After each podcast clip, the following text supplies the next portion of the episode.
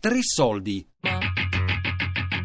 La stanza degli ospiti, storie di accoglienza in Italia, di Giulia Bondi. Allô? Allô? Bonsoir, monsieur.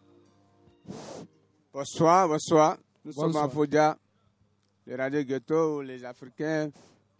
La maggiorité vient se défendre, ceux qui se posent qui ont des situazioni. Ah, per le verità, qui a ghetto sono molto difficili, per, molto, molto, molto difficili, per, per tempo caldo si fa moltissimo caldo, tempo freddo si fa moltissimo freddo.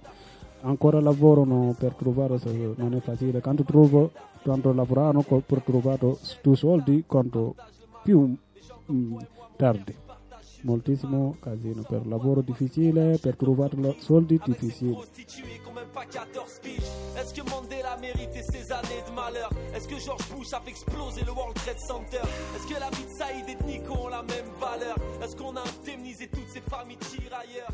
Il primo impatto che hai con il ghetto è un impatto orribile, baracche, ehm, fogne a cielo aperto, una realtà che non ti immagineresti mai di incontrare in Italia, e dopo un giorno, dopo quindici ore che, che sei lì, cominci a vedere che quelle fogne, quelle baracche sono eh, alimentate e abitate da persone incredibili che hanno storie eh, assurde, che hanno lavorato magari per vent'anni in Italia nelle fabbriche e poi si ritrovano a, a vivere nelle campagne, gente che è appena arrivata da situazioni di guerra, di conflitto e si ritrova a vivere lì.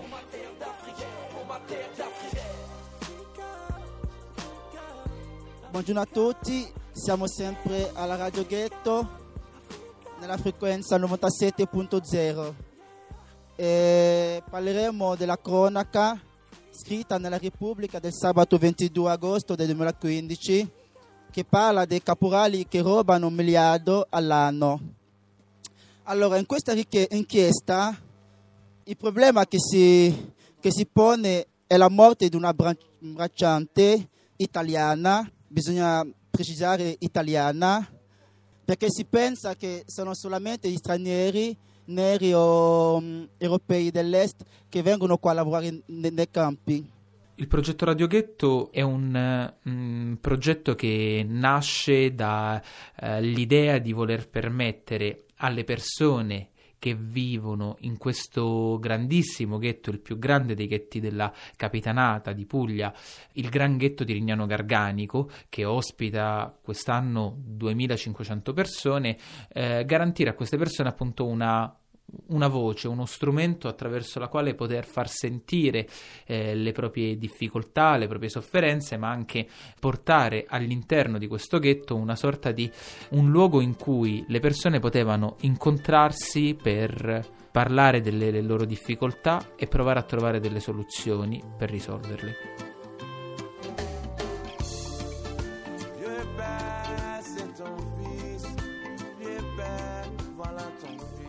Siamo al Gran Ghetto, la più grande tra le città temporanee dei braccianti africani, al confine tra i comuni pugliesi di Foggia, San Severo e Rignano Garganico. Questa baraccopoli d'estate ospita quasi duemilacinquecento lavoratori impegnati nella raccolta del pomodoro. Solo l'antenna e i cartelli colorati distinguono la baracca di Radio Ghetto da tutte le altre. Da quattro anni la radio dà voce ai braccianti, in italiano, francese e nelle lingue africane parlate al ghetto. La radio è nata nell'estate duemiladodici per iniziativa di una rete di associazioni, tra cui l'agenzia Amisnet, Io ci sto, S O S Rosarno. Le trasmissioni sono curate insieme da volontari europei e braccianti africani, come ci raccontano le voci di Karim, Marco, Jack, Akhet, Abdul e Anna. L'idea è che partecipino solo loro, che la radio è pro- che noi siamo solo i portatori de, dell'attrezzatura della radio e poi fanno tutto loro, quindi c'erano um, una decina di persone col tempo, perché poi la gente un po' viene e va, non, ogni persona non, non, non sta là magari per sei settimane, però e quindi una decina di persone che erano proprio i D J della radio. Alcuni che mettevano solo musica, alcuni che cercavano sempre di stimolare dibattiti, mh, alcuni che facevano i scherzi, parlavano in cinese o cercavano di parlare in cinese, che traducevano perché è una babbella, non so come si dice in italiano. Però no, la partecipazione è, è, è tutto loro.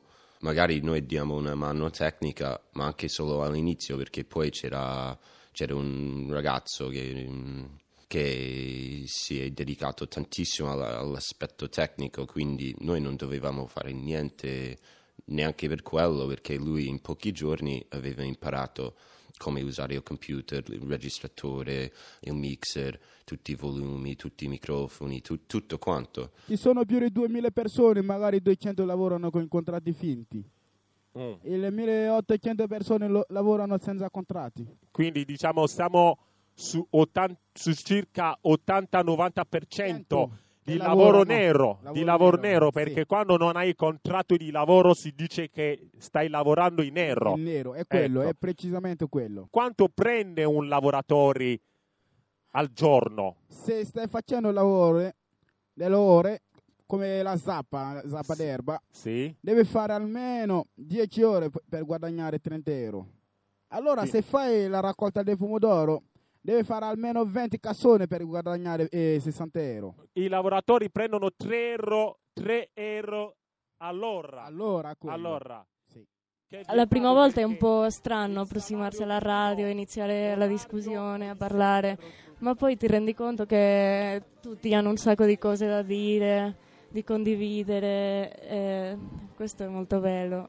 Praticamente queste persone finiscono là, secondo me, perché è una distanza. Cioè perché le cose non funzionano qua e non c'è una volontà né dei politici né forse neanche de- della gente italiana, forse, boh, non lo so. Però c'è, mm, è un, uno discarico di persone che non possono essere accolti qua. Invece io sono stato accolto benissimo. Non, sin dall'inizio c'erano molto più sorrisi che... che altro, gente che ti portava in giro, che ti faceva, faceva vedere dove erano i ristoranti, dove erano i bagni.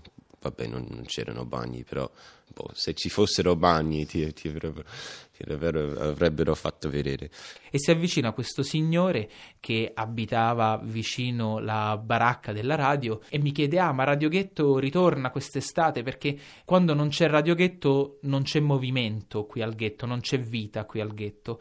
E questo è molto forte, perché mi ha dato proprio l'impressione che Radio Ghetto è servita un po' a, a rompere questo isolamento nel quale ci si trova, questo isolamento in cui eh, non è soltanto geografico, ma anche semplicemente il fatto di creare un ghetto continentale, non potrei dire etnico perché non, c'è, non ci sono persone soltanto di un'etnia, ma un posto dove in qualunque direzione ti giri vedi soltanto facce, eh, facce nere. È un ghetto, è quello che um, nel, nell'Africa del, uh, del, degli anni ottanta erano i ghetti de, dell'apartheid, cioè quello è. Io, io credo che voi facciate bene a continuare a, a, a trasmettere, che poi la radio è una delle prime forme di, di, di comunicazione, serve ben poco per organizzarla, per farla trasmettere, per far sentire la propria voce. Io, l'unica cosa che vi posso dire è: andate avanti e, e, e continuate, perché prima o poi le cose dovranno cambiare. La, la, la ringraziamo veramente per eh, questa intervista. Ricordo che eravamo mh, eh, in onda, in, diretto, eh, in diretta con Tony Ricciardi eh, sul tema della immigrazione italiana per lavorare sul ghiacciato del Matmak.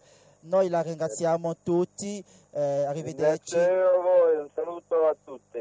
Grazie. Arrivederci. Arrivederci.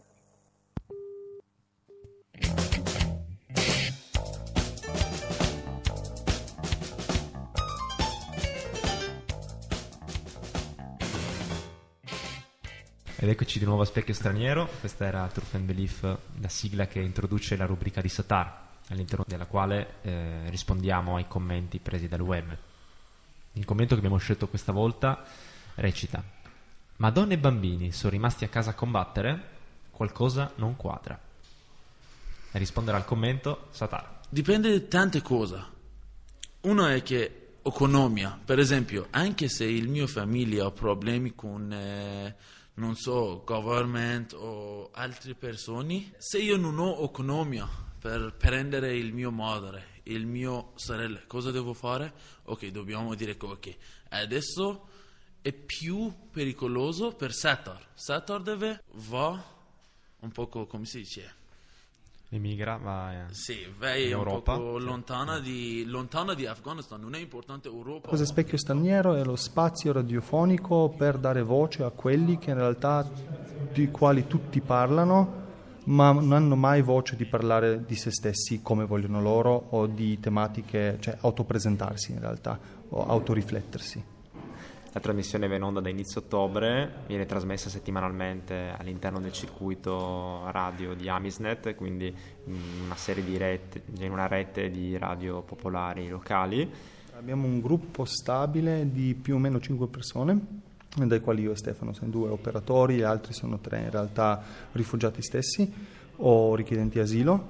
E poi abbiamo questa dinamica che c'è il gruppo stabile che copre um, parti del programma e poi invi- invitiamo persone per parlare delle proprie storie o di un tema che decidiamo prima di quale sarà. Vuol dire che c'è, se contiamo per ora più o meno abbiamo fatto un giro sicuramente di dieci quindici persone al minimo uh, che hanno contribuito alla radio in un modo o nell'altro. Specchio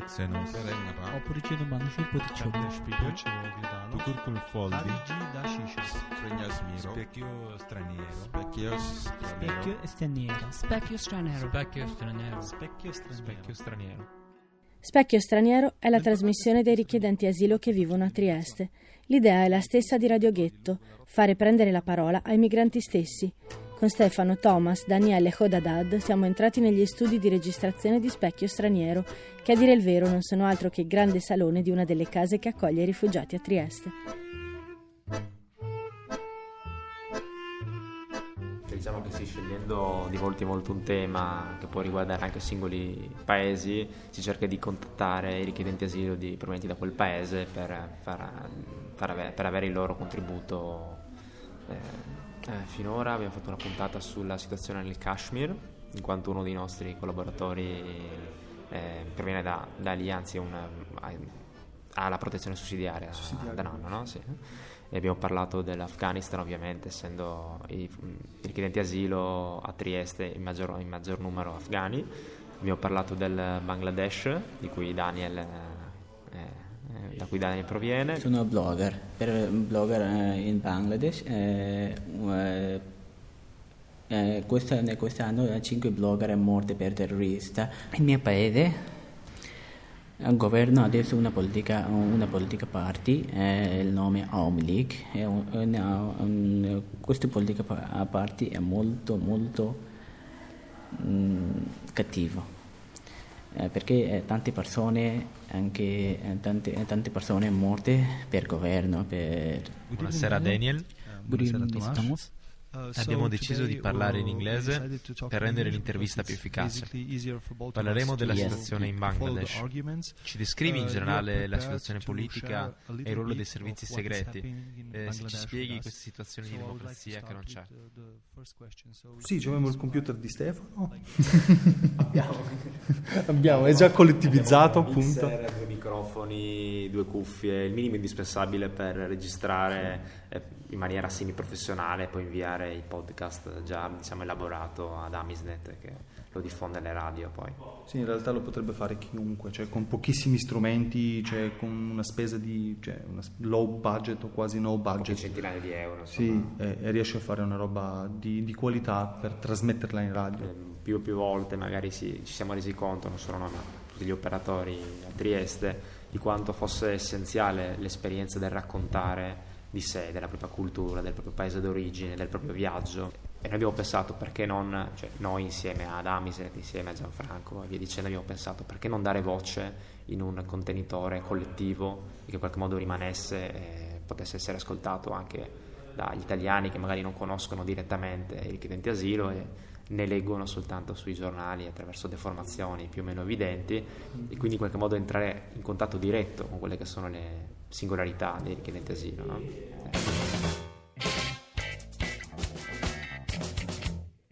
Questa puntata di Specchio Straniero è finita. Ringraziamo Daniel, Sattar, Latif, Tomas, Adnan e Stefano. Chi vuole può scrivere Specchio Straniero chiocciola gmail punto com. Un saluto da Ciagatai.